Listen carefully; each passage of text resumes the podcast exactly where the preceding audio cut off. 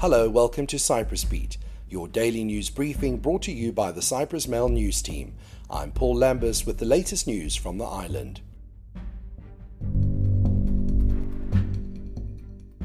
Nurses of Basivi Union on Monday condemned the recent verbal and physical attack against an ambulance worker a day after Pasyno Nurses Union threatened to take legal measures over the incident. On Saturday evening, a patient attempted to strangle a paramedic nurse inside the Limassol A&E department while staff were trying to calm him down after he started swearing. Basivi called on the Health Ministry and the State Health Services Organization, OGB, to protect health professionals since this is not the first violent incident incident recorded in hospitals. Unfortunately, OGB is aware of those violent incidents, Pasyno spokesman Theodoros Petelis told the Cyprus Mail, but they do not accept there is a problem.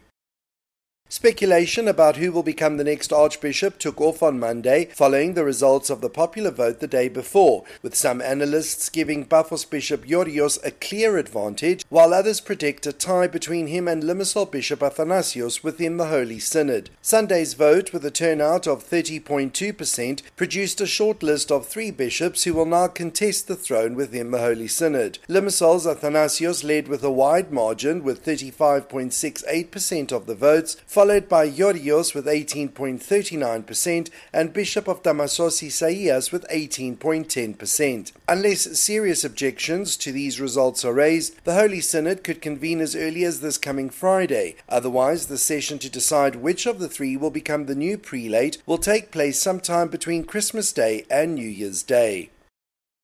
As of January the 1st, all salary cuts instituted in the public sector back in 2012 will be completely phased out, and this, in conjunction with an anticipated rise in the cost of living allowance, is expected to inflate the government payroll. In late 2012, as part of a preliminary deal between Cyprus and international lenders, Parliament passed a series of laws slashing salaries and benefits for people employed in the broader public sector. The salary reductions began being rolled back in July 2018 and were implemented in stages on the 1st of January of every year. The final stage in phasing out the cuts comes into force on the 1st of January. Between 2018 and January the 1st, 2023, an estimated 265 million euros will have been returned to public sector workers.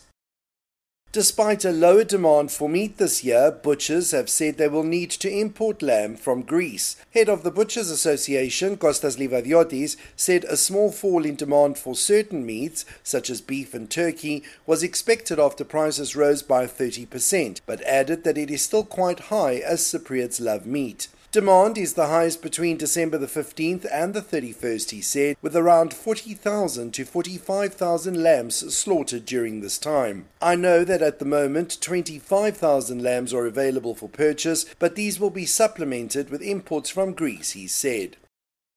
The audit service on Monday sounded the alarm over explosives stored in an area surrounded by homes. The warning was included in a report on the Defense Ministry, and although it did not name the area the explosives are being stored in, it did say the homes were built after the storage room for the weapons. Additionally, petroleum is being stored in barrels found at an army camp surrounded by forests, making it a high risk situation in the case of a fire, the report added.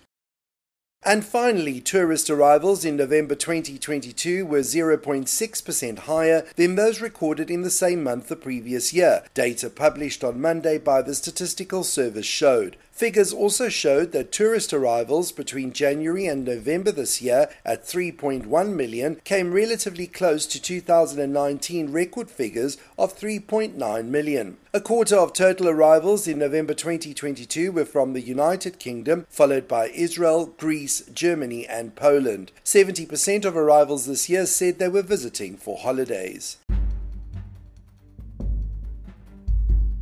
That's all for today.